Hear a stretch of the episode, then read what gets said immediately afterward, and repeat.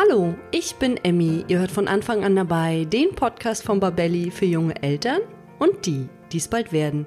Heute dreht sich alles um das Thema weniger Spielzeug, wie Kinder davon profitieren. Ich freue mich sehr auf meinen heutigen Gast, Dr. Volker Mehringer, und er wird uns erklären, warum es für Kinder wichtig ist, eine breite Anspielmöglichkeit zu haben, die Masse aber nicht das Spielen bestimmt. Doch bevor wir jetzt anfangen, möchte ich erstmal unsere Instagram-Umfrage auswerten. Und zwar haben wir euch gefragt, denkt ihr, dass euer Kind zu viel Spielzeug hat? Ja, es sind 65 Prozent der Eltern, die denken, dass ihre Kinder zu viele Spielwaren haben. Und ich finde, das ist ein schöner Anlass, um diesen Podcast zu machen und genau darüber mal zu sprechen. Ein ganz kurzer Einstieg in ein etwas ernsteres, aber ein unglaublich wichtiges Thema. Habt ihr euch eigentlich schon mal Gedanken darüber gemacht, was ihr tun müsst, wenn im Haushalt mit eurem Baby oder Kleinkind ein Unfall passiert? Ja, wenn es soweit ist, dann sitzen Schock und Überforderung erstmal tief. Und hinzu kommt, dass viele Eltern gar nicht wissen, wie sie richtig reagieren können und sollten. Und gerade das Thema Verschlucken ist ja im ersten Babyjahr ein extrem großes Thema. Hättet ihr zum Beispiel gewusst, dass 10% aller Todesfälle bei Notfällen hätten verhindert werden können, wenn rechtzeitig die richtige erste Hilfe geleistet worden wäre? Das ist eine ziemlich hohe Prozentzahl. Wir von Babelli empfehlen deshalb allen Eltern die Teilnahme an einem Erste-Hilfe-Kurs, der auf Babys und Kinder spezialisiert ist. Und einen solchen Kurs bieten wir bei Babelli als Online-Videokurs an. Ihr könnt unseren Kurs gemeinsam absolvieren, wo und wann es für euch passt und ihr lernt in diesem Kurs wirklich alles, was in Bezug auf die Erste Hilfe am Baby und Kind wichtig zu wissen ist. Unser Kurs wurde von zwei Kinderärzten erstellt, die sicherstellen, dass das vermittelte Wissen an euch vor allem korrekt, konkret und auch aktuell ist. Wenn ihr euch also bestmöglich auf Haushaltsunfälle des Babys oder Kleinkinds vorbereiten wollt, seid ihr hier genau richtig. Mit unserem Gutscheincode Podcast30 bekommt ihr ganze 30 Euro Rabatt auf den Kurs. Ihr könnt den Gutschein entweder in der Babelli-App oder auch unter kurse.babelli.de direkt einlösen. Ihr findet den Gutscheincode und den Link zum Kurs auch nochmal in den Show Notes zur heutigen Podcast-Folge. Ja, und ich danke euch für die Aufmerksamkeit für dieses so wichtige Thema und wünsche euch jetzt weiterhin ganz viel Freude beim Anhören der heutigen Podcast-Folge. Ja, hallo und herzlich willkommen zum heutigen Podcast mit dem Thema weniger Spielzeug, wie Kinder davon profitieren. Ich freue mich wieder sehr auf meinen heutigen Gast, Dr. Volker Mehringer. Wir haben uns im Vorfeld schon geeinigt, dass wir uns äh, duzen und deshalb sage ich Hallo Volker. Hallo Emmy. Sehr schön. Ich freue mich sehr, dass Sie heute da sind und bevor wir jetzt gleich ins Gespräch gehen, würde ich, dass du dich kurz erst einmal vorstellst. Ja, was kann ich zu mir sagen? Ich ähm, heiße Volker Mehringer, ich äh, lebe in Augsburg und, und arbeite in Augsburg. Ich bin ähm, Dozent an der Uni, unterrichte Pädagogik und, und dort speziell im Bereich Pädagogik der Kindheit und Jugend. Und ähm, da kommt man oder über kurz oder lang natürlich nicht an, an dem Thema Spielen und dann auch an dem Thema Spielzeug vorbei. Und ja, ich habe das immer mal wieder gern gemacht mit den Studierenden. Wir sind beispielsweise auch gern mal ins, ins Spielzeugmuseum gefahren, haben uns da Sachen angeguckt und haben das so ein bisschen versucht, aus, aus einer pädagogischen äh, Perspektive zu diskutieren. Und dabei habe ich mir immer häufiger gedacht, zusammen mit meiner Kollegin, Mensch, da müsste man doch eigentlich Forschung zu machen. Oder, oder was gibt's denn da an Forschung? Und haben uns da dann eben ein bisschen eingelesen, umgeguckt und ich musste feststellen, dass da im deutschsprachigen Raum relativ wenig an Forschung passiert. Ja, und dann hat so eins äh, zum anderen geführt und so nach und nach bin ich immer, immer stärker in dieses Thema reingekommen und jetzt habe ich eben schon seit mehreren Jahren das Glück, mich hauptsächlich eben mit diesen Themen Spielen und vor allem Spielzeug in meiner Forschung zu beschäftigen und genau, mache das nach wie vor sehr, sehr gerne. Habe da irgendwie so einen schönen Bogen in meine Kindheit zurück, also die Begeisterung, die ich damals für Spielzeug hatte, die flammt da immer mal wieder auf. Da können wir ja vielleicht nachher gleich nochmal drauf eingehen, wie sich das auch verändert hat. Das Spielen der Kinder oder auch das Spielzeug der Kinder hat sich natürlich in den letzten Jahrzehnten verändert. Nun geht es ja äh, heute gar nicht darum, dass Kinder gar kein Spielzeug mehr haben sollen, sondern es geht eher darum, dass es wir eventuell zu viel haben. Und wie bist du denn darauf gekommen, dich mit diesem speziellen Thema zu beschäftigen? Weil es ein Thema ist, über, über das man natürlich immer wieder stolpert. Also ähm, wenn man nur mal eingibt in, in Google zu viel Spielzeug oder auch wenn man es englischsprachig eingibt, dann kriegt man eine riesige Staffette an, an Anmeldungen. Mit vielen Fällen von, von besorgten Eltern, äh, teilweise aber auch natürlich aus, aus professionellen pädagogischen Kontexten, die eben da die große Sorge äußern, dass die Kinder zu viel Spielzeug haben und, und da eben auch die Angst äußern, dass sich das eventuell negativ auf auf die Kinder, auf deren Entwicklung auswirken könnte. Und da wollte ich einfach mal so ein bisschen genauer drauf gucken. Ist es denn so und, und, und was spielt da alles mit rein? Deswegen finde ich es ein interessantes Thema und auch eins, das gar nicht so jung ist. Es wirkt so, als ob das jetzt so ein bisschen hochkocht, aber ich habe auch, glaube ich, schon Erziehungsratgeber von Anfang des 20. Jahrhunderts gefunden, wo eben auch so die Empfehlung gegeben wurde, den Kindern jetzt nicht zu viel an, an Spielzeug und Spielmaterialien zur Verfügung zu stellen. Tatsächlich, weil gerade am Anfang des 20. Jahrhunderts kann ich mich noch erinnern, da hatten Kinder ja eigentlich, was hatten die denn als Spielzeug? Eine Puppe, mhm. vielleicht noch eine Holzeisenbahn und vielleicht noch ein Brummkreisel, wenn es die schon gab. Also äh, das war ja. ja nicht mal viel, was die Kinder damals hatten. Und damals wurde schon gesagt, dass sie zu viel haben. Ja, aber das zeigt, finde ich, auch eine ganz spannende Dimension von dieser ganzen Diskussion, nämlich, dass wir dann natürlich auch immer so eine Generationenbrille aufhaben. Ja, also wir, was wir natürlich schon Anfang des 20. Jahrhunderts hatten, ist, dass es äh, eine immer stärker werdende Spielzeugindustrie gab, die kontinuierlich gewachsen ist. Das hat sich ja bis heute weitgehend so fortgesetzt. Und im Generationenvergleich, ja, so geht's uns ja vielleicht als Eltern oder Erwachsene oft auch, sagt man, naja, wir hatten doch viel weniger Spielzeug als es jetzt unsere Kinder haben. Und, und ich glaube, ein Teil der Sorge rührt auch genau daher. Also wir hatten teilweise zum Beispiel gemacht äh, Interviews mit Eltern generationenübergreifend. Also im äh, teilweise Wohnzimmer zusammengekommen, die Kinder, die Eltern und die Großeltern und haben über, über Spielzeugauswahl mit denen gesprochen, wollten einfach so ein bisschen versuchen rauszufinden, worauf legen die denn Wert in ihrer Spielzeugauswahl. Und da hat man solche, solche Generationendifferenzen eben unheimlich gut merken können, wo dann eben gerade so die Großelterngeneration da saß und sagt, das ist der Wahnsinn, mit wie viel äh, Spielzeug die Kinder überschüttet werden ich glaube, ein Großvater war es, der gesagt hat, wir hatten irgendwie ein so ein tolles Blechspielzeug und das kam an besonderen Tagen wie an Weihnachten, kam es raus, dann durfte man eine Stunde damit spielen und dann wurde es wieder sorgsam verpackt und weggeräumt und ansonsten hatten sie nichts. Ist jetzt auch überzeichnet, klar. Aber, aber man merkt so ein bisschen die Dynamik drin, die drin ist und aber auch diese schöne Ambivalenz, dass man dann so im, im nächsten Satz aber auch gehört hat, natürlich schenke ich meinen, meinen Enkelkindern unheimlich gern Spielzeug, ja. Äh, wo ich sage, das, das eine muss nicht immer unbedingt mit dem anderen zusammengehen.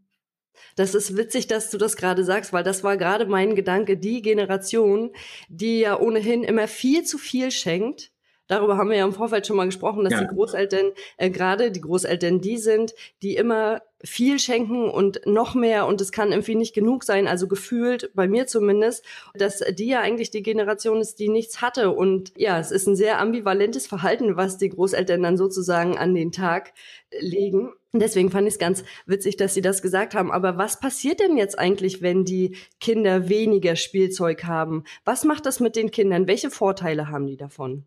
Also ich, ich glaube, man muss es ein klein wenig differenzieren. Es geht jetzt, glaube ich, nicht per se nur darum, wenig, wenig Spielzeug äh, zu machen, sondern, sondern ähm, natürlich vor allem gut und, und sorgfältig drüber nachzudenken, welches Spielzeug gebe ich meinen Kindern und, und vor allem auch zu gucken, wo, wo kippt's, wo wird's eventuell zu viel, ja, und ähm, vor allem, wo wird's vielleicht zu viel vom Gleichen. Ja, also das ist eine gewisse Breite an Spielmöglichkeiten braucht. Das ist, glaube ich, glaube ich, äh, soweit klar, dass es viele verschiedene Spielarten gibt und Spielformen vom Explorationsspiel, also Erkunden von irgendwelchen Gegenständen, übers Fantasiespiel, also das so tun als ob Spiel, wo ich so eben versuche, einen Gegenstand zum Schwert zu machen oder zum Zauberstab, ähm, das dann so fließend übergeht ins Rollenspiel, wo ich mich dann verkleide oder in irgendwelche Rollen reinschlüpfe, das dann eben oft auch mit anderen Kindern, das Konstruktionsspiel, ganz wichtig, Dinge bauen, Dinge gestalten, zählt auch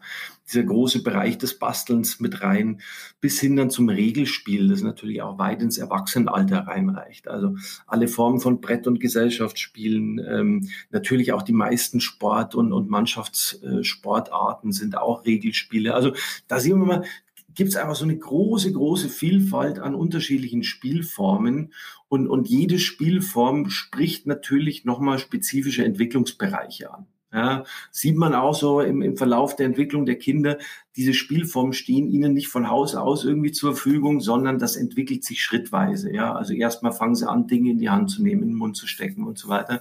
Das heißt, äh, und, und das wird dann hoffentlich schon deutlich, ich brauche natürlich Spielzeug, das zum jeweiligen Entwicklungszeitpunkt passt. Ja, also ich brauche mit einem sechs Monate alten Baby noch nicht Risiko spielen. Wobei es interessant wäre, es mal auszuprobieren vielleicht. ähm, Genau, andersrum brauche ich jetzt einem sechs-, siebenjährigen Kind jetzt auch nicht unbedingt mit so einem Stapelspiel oder, oder mit so Greifringen oder Ähnlichem kommen. Ja, da sagen die auch, ey, was, was soll das denn jetzt? Ja, und gleichzeitig lösen die sich nicht komplett ab, diese Spielformen, sondern man kann sich das so vorstellen, umso älter die Kinder werden, umso breiter wird einfach ihr Spektrum an, an, an Spielmöglichkeiten. Sagen, jetzt mache ich ein bisschen Rollenspiel, jetzt spiele ich mal ein Brettspiel mit meinen Eltern oder mit Freunden, jetzt äh, baue ich was mit Lego und so weiter. Und, und äh, zum guten Teil macht es natürlich auch diese Abwechslung.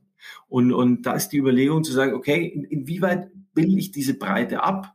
Ja, und, und, und wie viel muss ich ähm, dafür zur Verfügung stellen. Aber da kann es dann natürlich passieren, dass ich eventuell eben auch zu viel vom Gleichen einem Kind gebe. Ja, das sieht man, glaube ich, auch auf den Kinderzimmern, wo dann eben die zehnte Barbie kommt und ja, das hundertste Puzzle, das jetzt nichts groß, äh, was, was Neues mit sich bringt.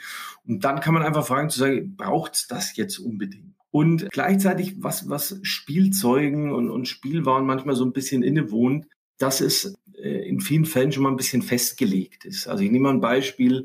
Ich nehme jetzt eine Spielfigur, die ist angelehnt an eine Fernsehserie, die das Kind kennt, ja, und, und sagt, wenn es im Geschäft steht, ach geil, das kenne ich, mit dem würde ich sehr, sehr gerne spielen. Kann man total nachvollziehen. Ja, das klar beschäftigt ist und, und ist vertraut mit der Thematik und, und äh, entsprechend kommt dann auch der Kinderwunsch. Aber kann man natürlich auch sehen, so ein Spielzeug wird dann natürlich auch innerhalb dieses thematischen Kontexts der Fernsehserie gespielt. Also wenn es jetzt ein Paw Patrol Spielzeug ist, dann werde ich damit hauptsächlich natürlich Paw Patrol Szenarien nachspielen. Ja, es ist äh, thematisch so gesehen eben relativ eng auf dieses eine Thema festgelegt und die Möglichkeit, da jetzt eben fantasievoll neue Themen mit reinzubringen, ja, und, und anders draufzulegen, ist sehr unwahrscheinlich ja, sondern ich werde dabei bleiben. Und wenn dieses Thema dann für mich nicht mehr interessant ist, ist automatisch dieses Spielzeug auch für mich nicht mehr interessant. Und da stellt sich natürlich die Frage, ob nicht weniger Spielzeug und, und teilweise vor allem auch weniger festgelegtes Spielzeug die Fantasie mehr herausfordert. Ja, das ist vielleicht für Kinder im ersten Moment auch nicht so attraktiv, weil, weil klar, so eine Serie, die mich fesselt und die mich interessiert und wenn ich das Spielzeug sehe, das hat einen höheren Aufforderungscharakter im ersten Moment, ja, weil es natürlich äh, ähm, eine spannende Geschichte ist. Und, und jetzt so, so ein Spielzeug oder, oder Materialien, die noch nicht festgelegt sind, die noch sehr offen sind, muss ich mich als Kind natürlich auch erstmal hinsetzen und, und meine, in meiner Kreativität und meiner Fantasie freien Lauf lassen und erstmal sagen, hm, was könnte denn jetzt eine coole Idee sein? Ja, und, und am Ende ist dieses Material aber, glaube ich, viel, viel offener für das, was, was die Kinder sich ausdenken und, und in vielen Fällen können da mitunter eben auch kreativere Ideen daraus entstehen. Also jetzt fasse ich es nochmal ganz kurz zusammen. Mhm. Würde ich fast sagen, dass man als Eltern immer nochmal hinterfragen sollte, was habe ich für Spielzeug, dass ich gucken sollte, dass es altersgerecht ist mhm. Und dass ich eine große Bandbreite an Spielmöglichkeiten für mein Kind quasi habe. Also sagen wir mal zwei, drei Puzzle, altersgerecht, zwei, drei Konstruktionsspiele. Äh, wenn ich ein Rollenspiel machen möchte, kann ich meinem Kind ja auch anbieten, komm, kannst heute mal in meinen Kleiderschrank gehen, äh, guck doch mal, was ich da drinne habe dann kann man sich da nochmal verkleiden. Man kann auch mal Mama spielen, man kann auch mal Oma spielen. Man ähm, hat auf jeden Fall mehr Anreize für den Kopf, sage ich mal ganz salopp, dass äh, der Kopf mehr denkt und wir unsere Fantasie anregen. Das finde ich nochmal ganz wichtig, dass das gesagt wird. Und was meinst du denn, wenn man jetzt den Kindern einfach das Spielzeug so ein bisschen reduziert und das wegnimmt? Werden die Kinder das Spielzeug vermissen? Also es gibt ja so, so ein paar Tests, wo man das oder Untersuchungen, wo man, wo man Ähnliches gemacht hat. Beispielsweise, wir hatten ja im Vorfeld auch schon drüber gesprochen, so ein spielzeugfreies Konzept für den Kindergarten, wo man wirklich mal von heute auf morgen alle, alle Spielzeuge weggeräumt hat war vor kurzem auch bei so einer Fernsehsendung dabei, da gab es auch so ein Experiment, wo dann eben das Kinderzimmer komplett leer geräumt wurde und den Kindern auch nichts gesagt wurde und die kamen dann zurück und sagten, was? Und wurde da, dafür dann nur Pappkartons und Stifte und so weiter und, und Bastelmaterialien eingestellt. Und gesagt, okay, das ist jetzt für die nächsten, ich glaube, zwei, drei Wochen das, mit dem ihr spielen könnt. Und, und aber das Spielzeug ist erstmal weg. Und die kamen relativ gut damit zurecht. Also man darf Kinder erstens nicht unterschätzen. Man darf das Spielen, glaube ich, nicht unterschätzen, weil das Spielen einfach so ein unheimlich kreativer und offener Prozess ist. Sie sind in vielen Fällen vielleicht erstmal nicht gewöhnt. Klar, man muss sich da erstmal erstmal anpassen. Es gibt zu diesem spielzeugfreien Kindergarten eben auch schöne Videoaufnahmen, die dann gezeigt haben, was machen die Kinder denn? Ja, und, und da haben wir schon auch gesehen, die haben erstmal Zeit für die Anpassung gebraucht. So, puh. Also das, was ich jetzt normalerweise getan hätte, funktioniert jetzt nicht. Was mache ich denn? Und dann haben die aber relativ schnell und findig angefangen, beispielsweise Stühle und Tische als neues Spielmaterial in Hand zu ziehen und sagen, okay, Spielzeug ist nicht da, ich schaffe mir neue Spielgelegenheiten, wir bauen dann einen Zug draus oder, oder was weiß ich, oder nehmen das als Zaun und machen einen Zoo draus. Ich kann mich jetzt nicht mehr genau daran erinnern, aber zeigt einfach, sie wachsen an dieser Herausforderung und finden dafür eine kreative Lösung, eben auch um, um, um ihre äh, Langeweile da was entgegenzusetzen. Und was sich eben auch ganz schön zeigt, du hast gerade eben schon angesprochen, ähm, es muss ja nicht immer die Spielware sein. Ja? Also wenn wir von Spielzeug sprechen, setzen wir das eigentlich mittlerweile schon synonym mit Spielware. Ich gehe ins Geschäft oder ich gehe online und, und kaufe ein Spielzeug, das eben konkret für den Zweck hergestellt ist. Historisch, wir waren vorhin schon da, die Situation eigentlich viel, viel länger diejenige gewesen, dass ich mit den Spielzeugen umgehen musste, die ich einfach zur Hand habe. Ja? Also die Naturmaterialien, die da sind, was vielleicht zu Hause am Bauernhof an Baumaterialien oder sonst was übrig geblieben ist und dann sagt, okay, das nehme ich jetzt und mache daraus Spielzeug. Also, dass ich ins Geschäft gehe und, und mir Spielzeug kaufe ja, oder Gegenstände kaufe, die fürs Spielen gemacht wurden, ganz speziell, das ist für die Breite der Bevölkerung ein unheimlich junges Modell. Ja, das konnten sich früher, wenn dann überhaupt nur reiche Menschen leisten, die sagen, okay, ich kaufe jetzt meinem Kind eine bestimmte Puppe. Und es gab im, im Spielzeugmuseum in Nürnberg vor ein paar Jahren auch mal eine schöne Ausstellung über, ich glaube, Notspielzeug hieß das. Ja, da haben die einen Aufruf gestartet. Ich konnte am Anfang auch nichts damit anfangen.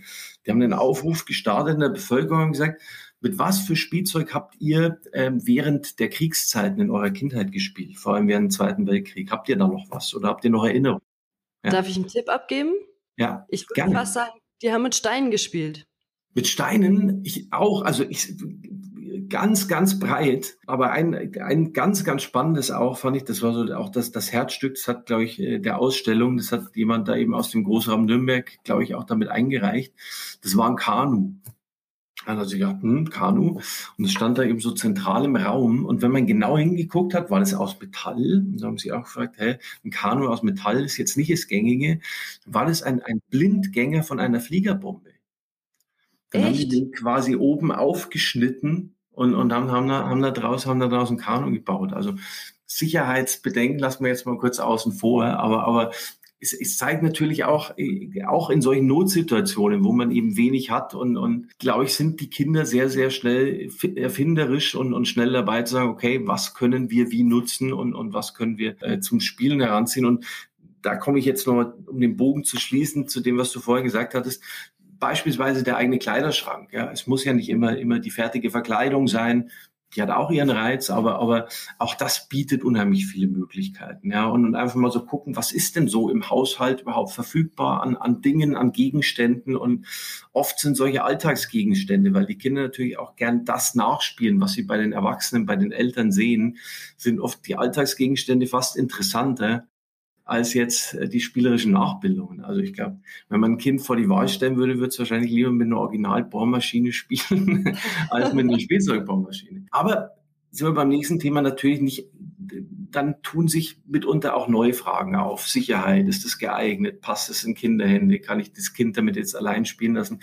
Da haben Spielwaren natürlich schon äh, einen gewissen Wettbewerbsvorteil, weil die natürlich schon konkret für diese Spielnutzung auch ausgelegt sind und weil sie wahrscheinlich auch alle TÜV geprüft sind. Ähm, aber mir ist jetzt gerade eingefallen, als meine Tochter so ganz klein war, ich glaube, als sie so zwei war oder so anderthalb und ich was gekocht habe in der Küche, dann ist das natürlich schon äh, dieses Alter, wo sie mobil sind, wo sie überall hinkrabbeln, wo sie sich hochziehen. Und dann habe ich äh, versucht, ihr mal Töpfe zu geben. So eine Holzkelle hat sie dann immer gekriegt. Und dann hat sie immer ganz viel Musik gemacht und hat da drauf rumgetrommelt. Und dann hatte sie daneben noch die Wäscheklammern. Dann wurden die sortiert. Dann wurden die erstmal farblich sortiert. Später dann fingen sie an zu zählen, irgendwann, als sie älter war. Und ich habe so mit ganz einfachen Sachen hat sie sich einfach irgendwie stundenlang beschäftigen können. Und ich glaube, das können eigentlich alle Kinder. Ja. Aber man ist so, man ist halt so versucht durch dieses Überangebot an Spielwaren. Und wir haben das ja, ich habe das auch mal in so einem äh, Beitrag gesehen, ja. dass Spielzeugläden einfach wahnsinnig groß sind. Also ich habe äh, wirklich äh, in diesem Beitrag gedacht, das ist eine Halle, das muss einfach eine Riesenhalle sein, wo es so viel Spielzeug gibt. Und dass wir einfach ja auch total überlagert sind von diesem ganzen äh, An Überangebot sozusagen. Und ich glaube, das ist für Kinder halt auch wahnsinnig schwer, wenn Eltern mit Kindern in den Spielzeugladen gehen. Mhm dass sie dann wahrscheinlich erstmal eine Überforderung erfahren, oder wie ist das, wenn Kinder in so einen überdimensional großen Spielzeugladen gehen? Ich glaube, dass es denen da wahrscheinlich ähnlich geht wie uns, ja, wenn wir in einen großen äh, Klamottenladen gehen oder in einen großen Supermarkt und, und äh, oder ein großes Büchergeschäft, dass man sich natürlich so erstmal zurechtfinden muss. Ja. Und, und absolut, du hast vollkommen recht, es gibt eine riesige Auswahl, es gibt gefühlt so im, im, im Bereich der Spielwaren nichts, was es nicht gibt. Auch immer ganz schön zu sehen, wenn sich gesellschaftlich was Neues tut, dann, dann zieht die Spielwarenbranche relativ schnell nach und, und, äh, schafft Abbildungen davon und so weiter. Das ist ja zunächst mal was Schönes. Eine schöne Vielfalt ist ja auch mittlerweile so, wenn wir es eben nochmal historisch sehen, dass die, die Preise von Spielwaren jetzt eben auch zumindest für viele Spielwaren in, in einem Bereich liegen, die sich die meisten Familien leisten können. Also das ist jetzt nicht mehr automatisch das Luxusprodukt nur für, für sehr, sehr reiche Familien. So gesehen ist das in der Breite hingekommen, aber vollkommen recht, da stellt sich natürlich auch wieder so ein bisschen eine Konsumfrage, ja, zu sagen, wie viel Konsum, welcher Konsum ist gut, was davon brauche ich wirklich, wie, wie gehe ich damit um? Also da ist man natürlich als Eltern in der Erziehung auch nochmal anders gefordert, was das anbelangt. Diese Diskussion, inwieweit zu viel Spielzeug, sei es jetzt im Kinderzimmer oder im, im, im Geschäft, dann, dann wirklich eine Reizüberflutung ist, ja, oder, oder die Kinder überfordert, man weiß es nicht so genau. Ja, also man kann im ersten Moment ist schon ein bisschen so der Eindruck, dass die Kinder erschlagen sind von, von diesen vielen Möglichkeiten im Spielzeuggeschäft. Aber es ist jetzt bei vielen Kindern, aber das ist jetzt mein subjektiver Eindruck, trotzdem aber auch so, so, so eine positive Starre, ja, zu sagen, wow, Wahnsinn, was, was gibt's denn da alles? Ja. So viel gibt es, ja. ja. Also von dem her, sie ist jetzt nicht nur negativ, ja. Aber ich habe den Eindruck, dass sie dann doch sich auch irgendwann wieder zurechtfinden und, und sich so ein bisschen orientieren können und dann schon auch für sich ähm, einigermaßen sortieren können, was ist für mich interessant und was ist für mich weniger interessant. Also es gibt schon auch Regale, die man dann eher links liegen lässt und, und, und zu anderen Regalen zieht.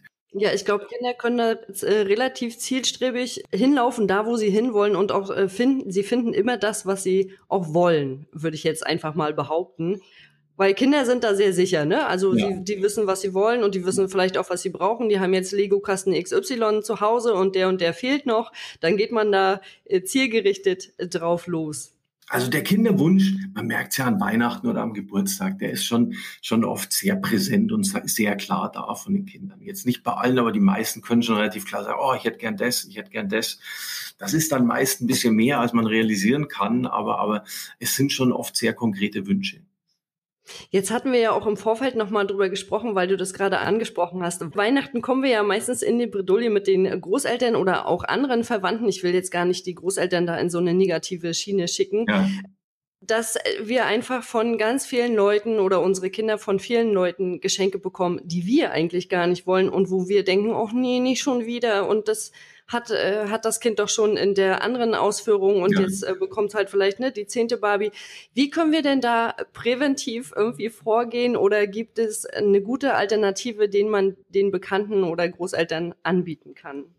Ja, also die Situation kenne ich als, als Vater schon auch, dass manche, manche Geschenke hier quasi den Weg äh, zu uns nach Hause finden, wo man so gefühlt erstmal die, die Hände über dem Kopf zusammenschlägt. Aber ich habe auch schon oft die Situation gehabt, dass es für mich Katastrophe war und, und die Kinder waren höchst begeistert. Ja. Also gerade was so in diesem Bereich Blinken, Plastik, Lärm und, ja. und viel Ecken anbelangt. Also das ist, glaube ich, zunächst mal das Erste, dass man sich da natürlich in manchen Dingen auch ein bisschen locker machen muss und sagen, ja, es geht ja auch um die Kinder, die haben einen großen Spaß dabei. Also ist es jetzt meine Vorstellung oder ist es die der Kinder? Das zum einen, aber zum anderen, klar, wenn es dann zu viel wird oder, oder das ständig so ist, dann, dann, dann wird es natürlich auch ärgerlich oder, oder wird es dann einfach auch im Kinderzimmer langsam ein bisschen eng. Ich glaube, eine wichtige Strategie jetzt gerade bei den Leuten, die einen eng stehen, also mit den, mit den Großeltern und so weiter, ist sowas auch im Vorfeld zu klären. Ich glaube, mit vielen kann man reden und sagen, du, äh, das Kind hat den und den Wunsch. Und äh, ich glaube, wir alle haben ja gemein, wir wollen mit dem Geschenk dem Kind eine Freude machen. Ja, und, und, und wir würden gerne, wenn wir das Geschenk übergeben, Leuchten in den Augen sehen und, und begeistert auspacken und, und damit loslegen. Und, und wenn ich weiß, was mein Kind sich gerade eben wünscht oder, oder was passen könnte und, und wo ich Freude, glaube ich, sind die meisten dankbar drum um einen Tipp. Ja, also ich glaube, sehr oft steht man so als Außenstehender, wenn man das Kind jetzt nicht so gut kennt, auch so ein bisschen vorher frei, gibt es tausend Sachen, die ich schenken könnte, was, was mache ich denn? Ähm, und, und die Gefahr ist natürlich auch trotzdem groß, dass man mal daneben liegt und sagt, ich schenke was und das ist schon da oder, oder es passt einfach nicht mehr, das Kind ist schon zu alt dafür oder noch zu jung oder es interessiert einfach die Thematik überhaupt nicht. Und da ist es, glaube ich, gut, wenn man sowas im Vorfeld auch mal ein bisschen, ein bisschen äh, ausmacht oder, oder ein bisschen plant. Was ich auch immer öfter natürlich mitbekomme, ist, dass man zusammenlegt. Also äh, wir waren ja vorhin schon kurz beim, beim Preis von Spielzeug. Es gibt schon auch zunehmend so dieses Segment an wirklich großen äh, Spielzeugen, die unheimlich viel Geld kosten. Du hast das Lego Technik Set angesprochen. Ja. Wenn man dann größeres haben will, da ist man ganz schnell im Bereich von 100 oder 200 Euro, ja, was für ein Spielzeug natürlich immense Summen sind. Und und vor allem auch für viele Familien einfach wirklich eine finanzielle Herausforderung darstellt, zu sagen, wie soll ich das hinkriegen? Das hatten wir beispielsweise in diesen Familieninterviews auch oft, die gesagt haben, meine Kinder wünschen sich diese großen Lego-Sets. Ich finde die auch toll, aber, aber wir könnten es finanziell nicht stemmen. Ja, und, und die dann eben auch gesagt haben, okay, was wir dann gemacht haben, wir haben uns mit der Verwandtschaft eben zusammengesetzt und gesagt, Leute, unser Sohn, unsere Tochter wünscht sich dieses und jenes große Geschenk, können wir nicht irgendwie alle zusammenlegen damit wir das realisiert kriegen. Und das sehe ich auch als eine ganz gute Möglichkeit zu sagen, okay, ähm, äh, vielleicht nicht viele kleine Geschenke, wo dann eben auch das eine oder andere dabei ist, was jetzt eben nicht so viel Sinn macht oder, oder was relativ schnell in der Ecke landet, sondern man sagt, okay, wir bündeln das und, und können die eine große Sache schenken, die sich das Kind wünscht. Also das finde ich eine super tolle Idee, wenn dann alle zusammenlegen, weil erstens bekommt das Kind dann halt wirklich das, was es sich wünscht und es gibt dann nicht wieder so vielen kleinen Kram, sage ich ja, mal. Ne? Man hat ja oft so ganz viele kleine Spielzeuge, die dann doch einfach nur in der Ecke rumliegen. Deswegen finde ich das eine richtig gute Idee. Und ich muss sagen, ich mache es auch tatsächlich ganz oft so, dass ich Spielzeug einfach Secondhand kaufe, ja, wenn das noch in Ordnung ist. Ähm, und ich mir immer denke, das hat jetzt vielleicht ein Kind bespielt, dann können das meine auch noch bespielen und vielleicht kann es danach auch noch ein drittes oder ein viertes Kind bekommen, weil natürlich auch diese ganze Konsumgesellschaft und das, diese Spielwaren auch damit einhergehen, es ist ja ganz viel aus Plastik, dass wir einfach unheimlich viel Müll produzieren. Ja, ne? Das ja. ist natürlich noch so ein riesengroßer Nachteil von dem ganzen Spielzeug, das jetzt nur noch mal am Rande erwähnt sozusagen. Ist auch ein ganz wichtiges Thema, überhaupt keine Frage. Zeigt auch nochmal, wie komplex dieser ganze Themenkomplex ist. Ja, wir haben einerseits, wir wollen gutes Spielen bei unseren Kindern erreichen. Wir wollen natürlich eine gewisse Erziehung damit auch realisieren, beispielsweise Richtung Konsumverhalten. Wir wollen auch gleichzeitig uns um die Nachhaltigkeit kümmern und, und sagen, was ist denn nachhaltiges Spielzeug oder was ist ein nachhaltiger Umgang mit Spielzeugen? Und das ist auch gesagt, gerade Plastik ist, gibt ja äh, so, kuriose Meldungen, wo man so, so, so ein äh, Container mit, mit Plastikspielzeug, ich glaube mit Lego von Bord gegangen ist. Und das findet man heute beispielsweise immer noch am Strand äh, äh, oder an der Küste vor England. Und das ist jetzt, glaube ich, schon 20 Jahre her, wo man, wo man eben noch so einzelne Lego-Steine und zeigt einfach auch, wie, wie langlebig die Sachen sind. Und äh, da ist es unheimlich wichtig, sich äh, auch Gedanken darüber zu machen, was mache ich mit dem Spielzeug, wenn mein Kind nicht mehr damit spielt. Das ist natürlich der Welt, dass, dass die Kinder einfach mal aus einem gewissen Spielalter oder aus dem Alter, wo dieses Spielzeug dazu passt, dann rauswachsen. Und oft ist es einfach noch ein tolles und gutes Spielzeug. Vielleicht ein paar Schrammen, vielleicht ein paar kleine Kratzer, aber ansonsten funktioniert es wunderbar. Also was mache ich damit? Und da sind natürlich gerade solche Second-Hand-Geschichten ganz toll. Es gibt mittlerweile auch da deutlich mehr auch an, an entsprechenden Anbietern online, wo man dann eben auch ein paar Euro damit verdienen kann. Finde ich eine super Sache. Oder in der Verwandtschaft weitergeben. Klar, das gibt schon länger, dass jetzt meine Kinder auch immer noch mit meinen Lego-Sachen spielen oder, oder ein paar alte Playmobil-Figuren sich jetzt unter die neuen gemischt haben und die immer noch ganz, ganz äh, gut funktionieren. Also da gibt es eine Reihe toller Modelle. Ich habe auch den Eindruck, dass sich da die Spielwarenindustrie auch mehr Mühe gibt. Es gibt so, ein, so ein Spielwarenhersteller, hatte ich vor kurzem mal gehört, der nimmt seine Spielsachen wieder zurück in Zahlung. Echt? Der macht sehr hochwertiges Holzspielzeug und ähm, sagt, das ist ein bisschen teurer, dafür ist es sehr hochwertig und sehr langlebig und sagt aber, okay, wenn, wenn das in, in Ordnung ist, dann, dann gibst du mir das wieder zurück. Ich gebe dir einen gewissen Prozentsatz vom, vom Geld als Gutschein. Du kannst dir quasi ein neues Spielzeug holen von mir, wenn du noch ein paar Euro oben drauf gibst. Ich äh, richte das Spielzeug wieder her, wenn irgendwelche Lackstücke abgegangen sind und, und verkaufe das dann eben wieder weiter. Oh, das finde ich richtig, richtig toll. Und vor allen Dingen, wenn es sich dann auch noch um Holzspielzeug handelt, was ja für unsere Kinder doch eigentlich auch besser ist, weil ich denke jetzt nur alleine an diese ganzen Weichmacher, die ja auch in den äh, Plastiksachen drinne sind. Da ist Holz natürlich nochmal eine ganz andere und viel bessere Geschichte. Wie gestaltet sich das denn jetzt eigentlich mit den Outdoor-Spielsachen? Weil Outdoor-Spielsachen, weiß ich selber, haben wir tatsächlich fast mehr als für drin, muss ich mhm. sagen. Also äh, wir haben so Bogenschießen und so ein äh, Leichtflugzeug, was man äh, fliegen lassen kann und äh, ein Boccia-Spiel und also wir haben so ganz, ganz, ganz viele Sachen für draußen. Wie wäre das, wenn ich das auch noch minimiere? Weil ich glaube zum Beispiel, dass das einfacher ist, Spielsachen für draußen zu minimieren, dass Kinder sich draußen Alternativen suchen als drin. Die Natur bietet natürlich unheimlich viel ja, an, an, an Materialien. Ähm, von dem her, klar, kann ich total nachvollziehen. Oder man sieht es ja auch ganz schön an, an jetzt äh, den in den letzten Jahren deutlich in Mode gekommenen Waldkindergärten, ja, wie viel da möglich ist, die sie ja auch für sich herausstellen und sagen, dass sie weitgehend spielwarenfrei sind und sagen, wir kaufen sehr wenig, sondern wir, wir gehen mit dem um, was wir vor Ort im Wald finden ohne jetzt die Natur da irgendwie nachhaltig zu beschädigen. Und ähm, ich habe da auch ein, zwei Mal eben so aus einer Forscherperspektive mal ein paar Tage verbracht und habe mir, hab mir das mal angeguckt. Und auch da zeigt sich eben, wie findig Kinder sind und, und wie viel man mit diesen Naturmaterialien machen kann. Auch da glaube ich aber so eine gewisse Grundausstattung. Ich meine, eine gute Schaufel ist eine gute Schaufel. Ja, und, und die Hände können einiges kompensieren, aber, aber irgendwo ist auch eine Grenze erreicht. Oder, oder gerade so im Wald mit Holz, dann, dann eine Säge und, und ein Messer zum Schnitzen. Ich glaube, so ein paar Werkzeuge gibt es, glaube ich, schon, die total hilfreich sind draußen. Oder, oder einen guten Eimer, wo man Wasser transportieren kann oder, oder Sand reintun kann. Das äh, lässt sich jetzt, glaube ich, nicht alles aus, aus der Natur beziehen, aber ich, ich glaube, es ist nicht wahnsinnig viel, was man braucht. Und ich glaube, das ist eine unheimlich langlebige Grundausstattung. Also gerade so Eimer, Schaufel, so eine kleine Holzsäge für Kinder und vielleicht noch ein Schnitzmesser.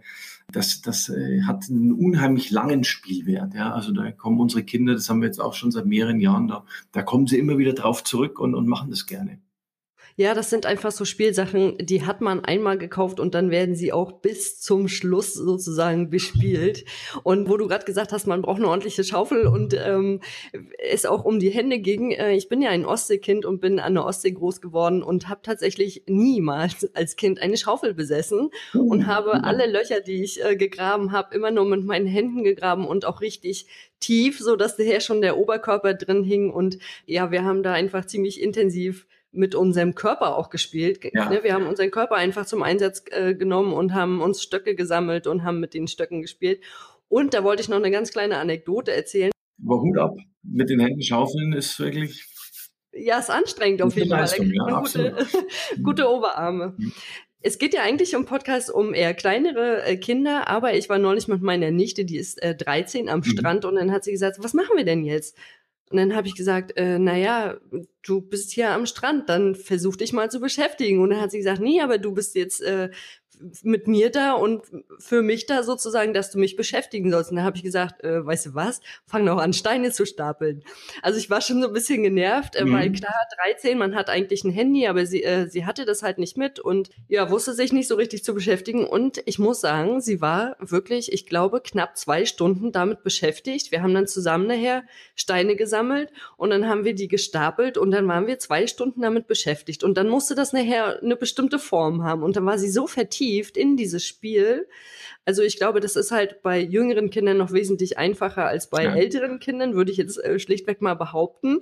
Aber ich fand es einfach sehr schön zu beobachten, wie sie sich wirklich ganz intensiv damit beschäftigt hat. Und ich glaube, das ist halt einfach auch das, was bei kleinen Kindern passiert, dass sie sich irgendwann so vertiefen in dieses Spiel wo sie gar nicht viel für brauchen. Und wir hatten das ja vorhin ja. schon mal angesprochen mit diesem spielzeugfreien ähm, Kindergarten. Das habe ich auch schon mal eine Zeit lang mitgemacht in der Kita. Ich habe ja auch in der Kita gearbeitet. Mhm. Und da wurde einfach das ganze Spielzeug rausgenommen und dann gab's halt nur noch, jetzt gerade im Herbst schön zu finden, Kastanien, Eicheln, Steine, Karton, ähm, Pappe, Kissen, Decken, Röhren, auch hier gerade von, von der Küchenrolle, diese, ja, die, die Pappe, die ja, übrig ja. bleibt, Toilettenrollen, also alles, was wir so im Haushalt haben. Und die Kinder waren so kreativ, die haben so tolle Bauwerke gehabt, nachher auch mit den, mit den Toilettenrollen, mit den Toilettenpapierrollen, dass sie die zusammengesteckt haben und richtig lange Rohre gebastelt haben und gemacht haben. Also wirklich, wirklich toll. Und ich kann das den Eltern auch nur noch mal ans Herz legen. Es ist wirklich, es ist ein sehr kreativer Prozess, der Absolut. dabei entsteht, wenn wir den Kindern einfach mal die Spielwaren äh, wegnehmen, will ich nicht sagen, aber wenn wir sie einfach ein bisschen reduzieren. Was ich ganz kurz noch anmerken darf, weil du so schön erzählst mit dem Beispiel von der Ostsee. Ich glaube auch, ähm, dass wir uns da nicht komplett rausnehmen dürfen. Ja, also weil genau diese Situation, ich habe ein Kind, ich habe einen Jugendlichen, die sagen, pff, ich habe aber keine Ahnung, was ich machen soll. Ja, und dann ist man innerlich auch manchmal schon so ein bisschen, ja, jetzt Spiel hat was und, und ähm, äh, die finden aber nicht ins Spiel rein. Also genau dieses Flow-Erleben, dass ich Raum und Zeit vergesse und, und so aufgehen der Spieltätigkeit, das passiert ja nicht immer automatisch. Ja? Und, und Kinder sind natürlich auch von Tag zu Tag unterschiedlich drauf. Manchmal klappt es besser, manchmal klappt es schlechter. Und ich, ich glaube, dass man da als Erwachsener da unheimlich gute Brücke bauen kann. Ja, wie du es in dem Fall auch gemacht hast, zu sagen, okay, dann spiele ich halt kurz mit dann, dann gebe ich eine Idee mit rein, dann gebe ich meine Begeisterung dafür teilweise mit rein und sage, okay, ich fange mal an zu spielen und dann steigen die Kinder ja oft mal mit ein. Man kennt ja so dieses Parallelspiel. Ein Erwachsener hockt sich hin am Spielteppich, fängt mit irgendwas an und, und innerhalb kurzer Zeit sitzt dann plötzlich das Kind nebendran und dann spielt es auch und so weiter. Und wenn das läuft, dann kann ich mich ja wieder so langsam rausnehmen und sagen, okay, Jetzt, jetzt sind sie im Flow drin und so weiter. Hat wunderbar funktioniert. Und das finde ich eine schöne Zeit. Erstens, weil, glaube ich, Spielen auch als Erwachsener nach wie vor eine tolle Tätigkeit ist. Man kriegt den Kopf frei. Bisschen eine Abwechslung. Man tut ein bisschen was. Feinmotorisch, grobmotorisch, was weiß ich. Und man lernt im Spielen das eigene Kind einfach so gut kennen. Man merkt, mhm. wie es tickt worauf es anspricht, was es gerade eben beschäftigt. Man merkt, ist es gerade eben gestresst, ist es eher K.O. und braucht es eher eine ruhige Tätigkeit, um wieder ein bisschen Energie aufzutanken. Und, und es stellt einfach auch Bindung zwischen, zwischen Eltern und Kind her. Das meint jetzt nicht, dass ich zehn Stunden am Tag neben meinem Kind sitze und meinem Kind spiele oder, oder dass ich der Animateur meines eigenen Kindes bin. Überhaupt nicht. Aber, aber dass man sich schon immer mal wieder auch diese kleinen Momente nimmt, die sind ja auch nicht lang, sondern sagt, okay, ein paar Minuten habe ich jetzt die Zeit und mein Kind findet gerade eben nicht rein in die Spieltätigkeit. Okay, dann suchen wir mal gemeinsam oder ich gebe, gebe einen Impuls rein und dann bin ich auch wieder raus, wenn das Ding gut läuft. Ja, das ist einfach so ein Balanceakt zwischen dirigieren und anregen. Ja. Und ich glaube, also du hast es gerade auch sehr, sehr schön erklärt. Ich kenne es auch aus der Kita, wenn wir sehen, dass äh, ein Kind nicht richtig ins Spiel gekommen ist, dass man dann wirklich einfach sich vielleicht neben das Kind, also so habe ich es immer gemacht, ich habe hab mich neben das Kind gesetzt, habe dann angefangen, um was zu spielen und dann steigt das Kind automatisch mit ein und dann kann man sich halt Stück für Stück zurückziehen und das Kind ist dann irgendwann in diesem Spielflow drin Das ist natürlich der größte Wunsch, ja. Ja, und das ist auch sehr, sehr schön, wenn man das immer beobachten kann, wie die Kinder dann, äh, wie man, man sieht ja manchmal bei Kindern richtig, wie es oben rattert im Kopf. Das ist auch ganz niedlich zu beobachten. Ja, und wenn die Kinder dann im Spiel sind.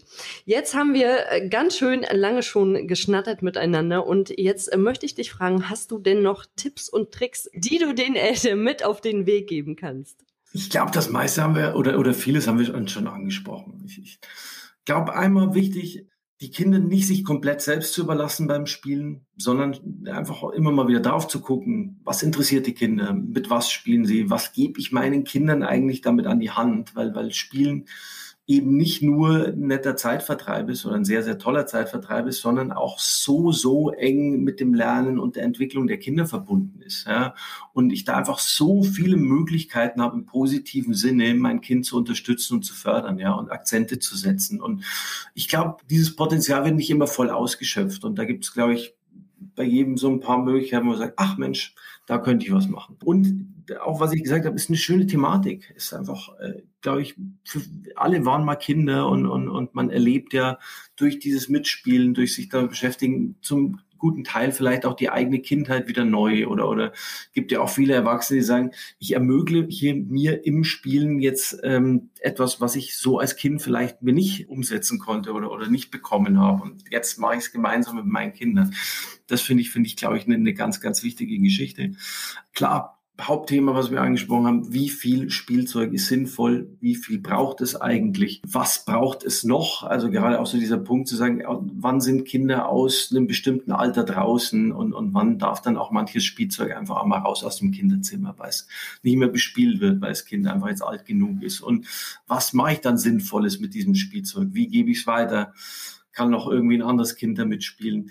Das sind, sind glaube ich, so, so Aspekte, die ganz, ganz wichtig sind und auch zu sehen, es braucht nicht immer die Spielware und unser Alltag bietet uns sowohl drinnen als auch draußen so viel tolle Anregungen, so viele tolle Gegenstände und äh, vor allem auch welche, die so sehr die Kreativität der Kinder anregen. Damit kommt man schon mal sehr, sehr weit. Und dann quasi noch als Sahnehäubchen das eine oder andere tolle Spielzeug obendrauf. Dann hat man, glaube ich, eine unheimlich schöne Spielumgebung geschaffen für die Kinder.